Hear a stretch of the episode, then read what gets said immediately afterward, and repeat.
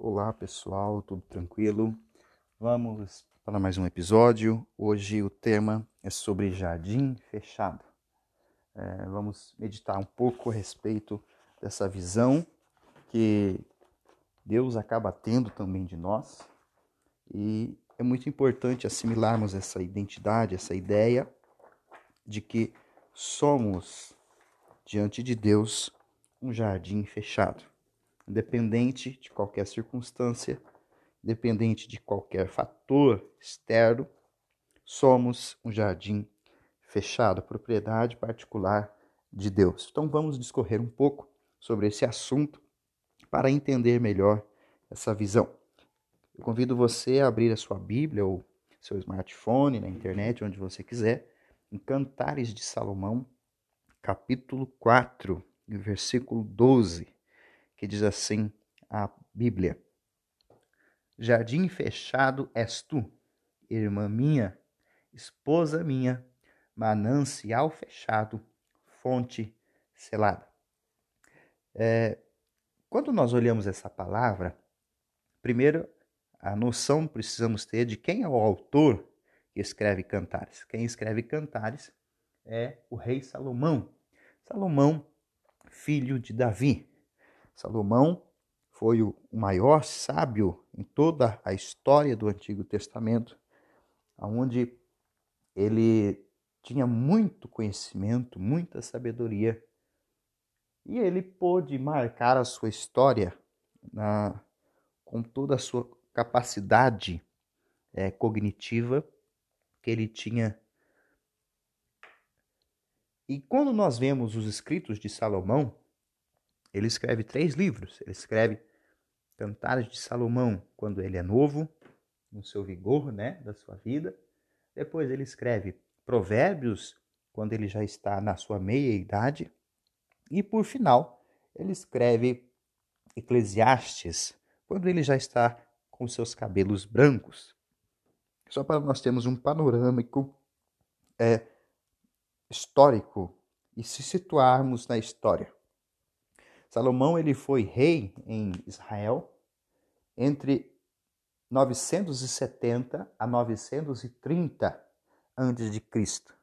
Então Salomão teve um período, né, não tão pequeno de reinado, mas um período que marcou muito a história, onde nós podemos encontrar nos registros seculares, como também nos registros bíblicos, muitas coisas importantes Salomão fez, e uma delas foi construir o templo que os judeus é, têm, hoje o muro né, das lamentações, na verdade é o segundo muro, e Salomão construiu o primeiro templo.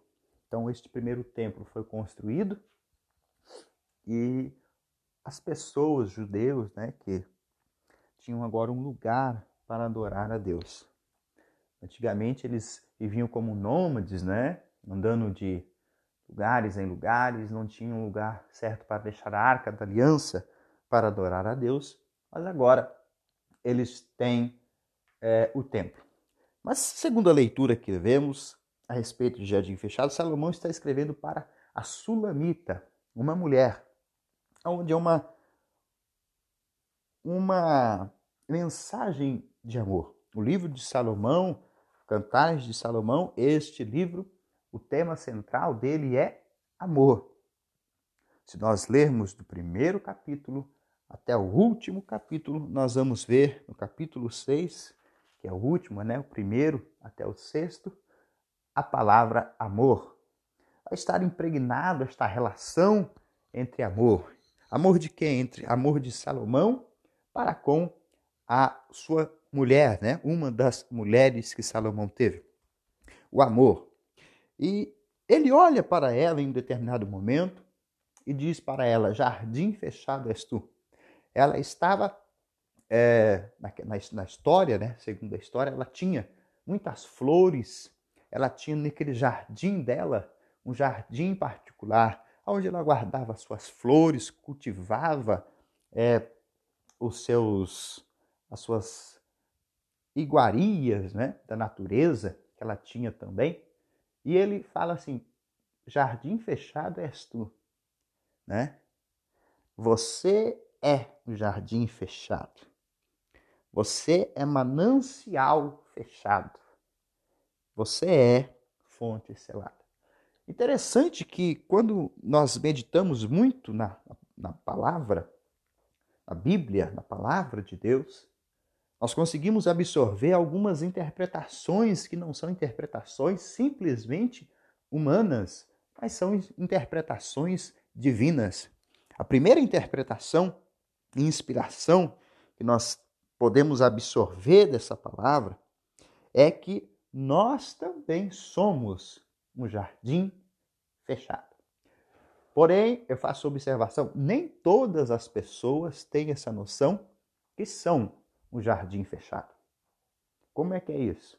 Um jardim fechado, para você entrar, você tem que abrir a porta, o portão, você tem toda a, a sua dificuldade, não é qualquer pessoa que consegue entrar no jardim, ainda mais se nós formos hoje, não é? Nas casas, hoje as casas estão sempre muradas, estão com cercas elétricas, muitos moram é, em, em apartamentos, é muito difícil o acesso. Agora imagine a nossa vida, imagine as nossas emoções, imagine o nosso interior. Nós somos como um jardim. Dentro de nós, como qualquer ser humano, é, existe as flores, existe a vida, existe a vitalidade. Então está fazendo uma alegoria, está fazendo uma comparação entre a vida que tem-se no jardim e aquilo que existe dentro do ser humano. Quando nós lemos em Gênesis, no capítulo 1, no versículo 26, que Deus diz: desçamos e façamos um homem à nossa imagem e semelhança. Desçamos quem? Deus Pai, Deus Filho e Deus Espírito Santo. E façamos o homem à nossa imagem e semelhança. Dentro do homem existe todo o DNA divino. Ele pega o barro e faz um boneco. O barro, segundo a, a ciência, existe 208 tipos de barro. Ele pega o barro e ele forma o boneco. E aquele boneco agora está precisando de vida. E segundo a palavra hebraica, ruach, ele sopra o fôlego de vida nas narinas daquele boneco. E aquele boneco agora começa a ser um ser vivente. Interessante que nós só temos vida porque Deus nos dá. Nós só andamos porque Deus nos dá vida. Eclesiastes, no capítulo 12, quando Salomão já está velho, ele escreve assim: quando falece o homem, vamos falar de um jeito simplificado, né? Quando a pessoa morre, o seu corpo vai para a terra que, que o deu, né? Que fez, o seu espírito volta a Deus que o deu.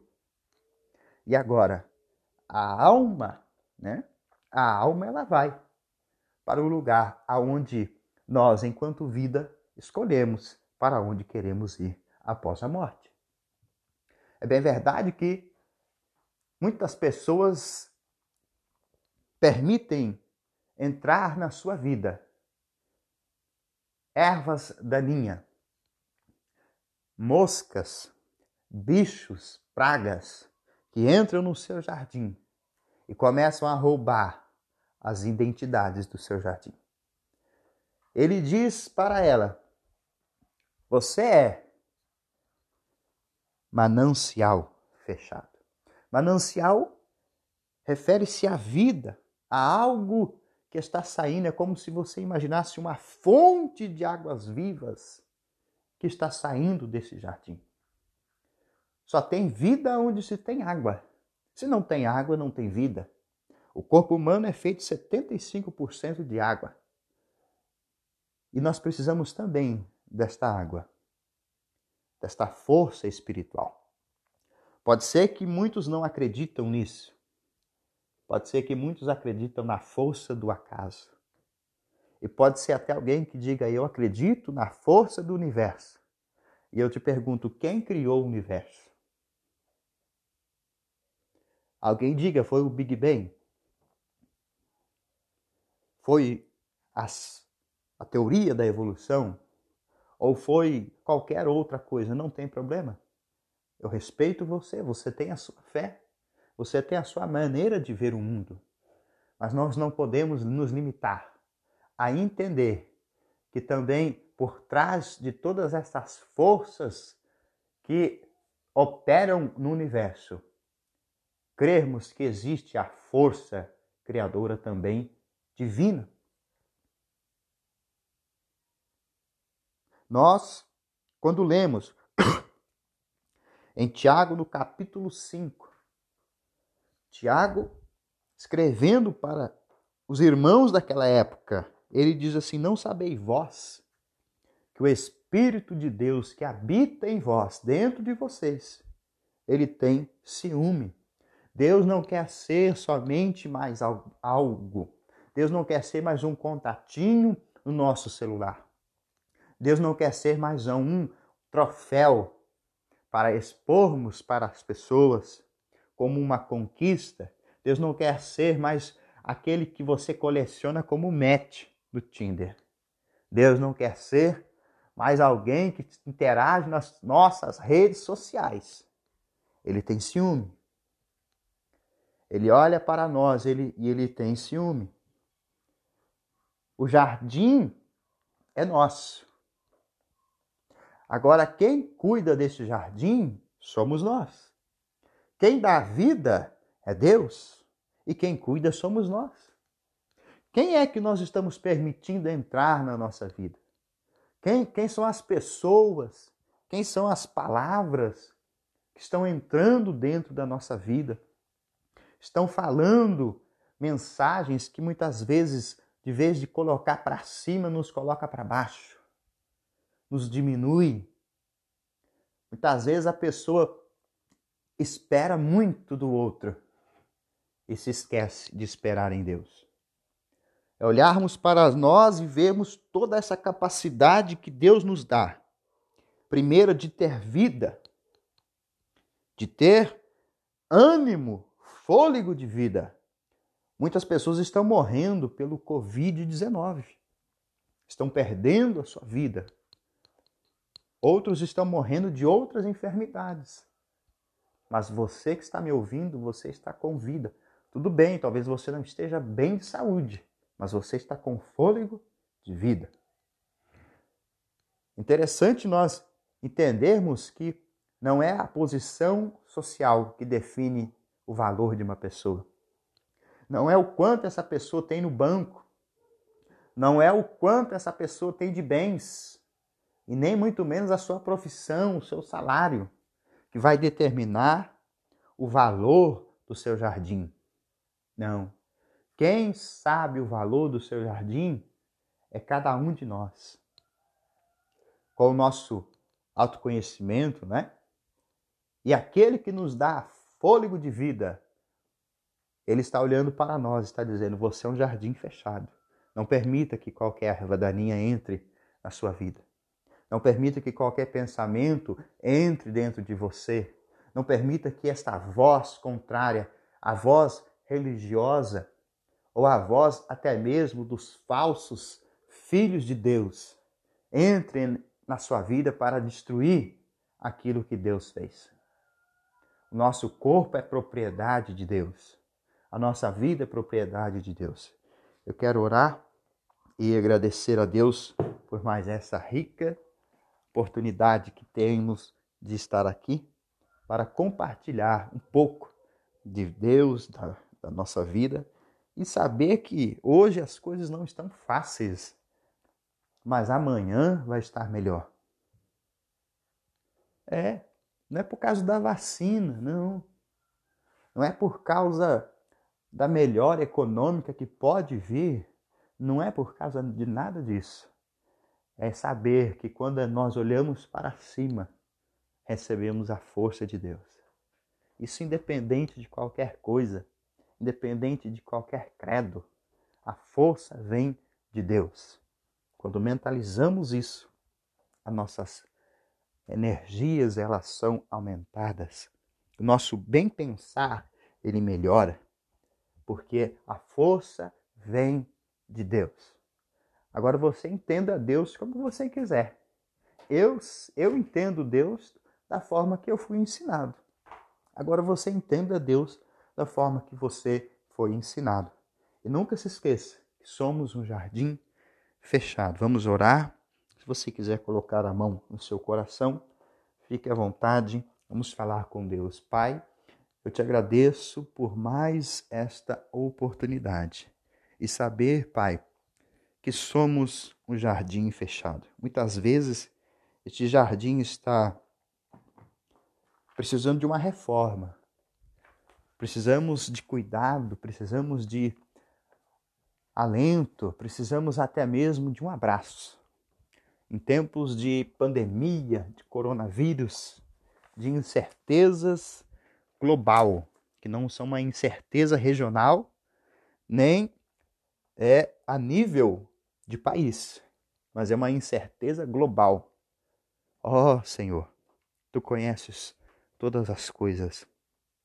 E quero te pedir que, que essa consciência de que somos jardim particular seu, que dentro de nós existe toda a vida, tudo aquilo que nós precisamos está em nós, porque o Senhor nos fez a sua imagem e semelhança. Não é a erva daninha, não é a, a força contrária que vai nos tirar a identidade que o Senhor nos fez.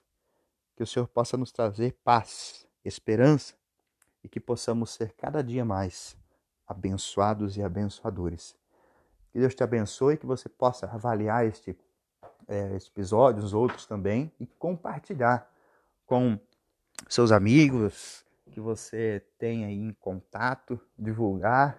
Se você divulgar no Instagram, pode marcar é, meu arroba lá, Caio Martins RA, que estarei repostando também, tá bom? Obrigado, Deus abençoe. Até o próximo episódio.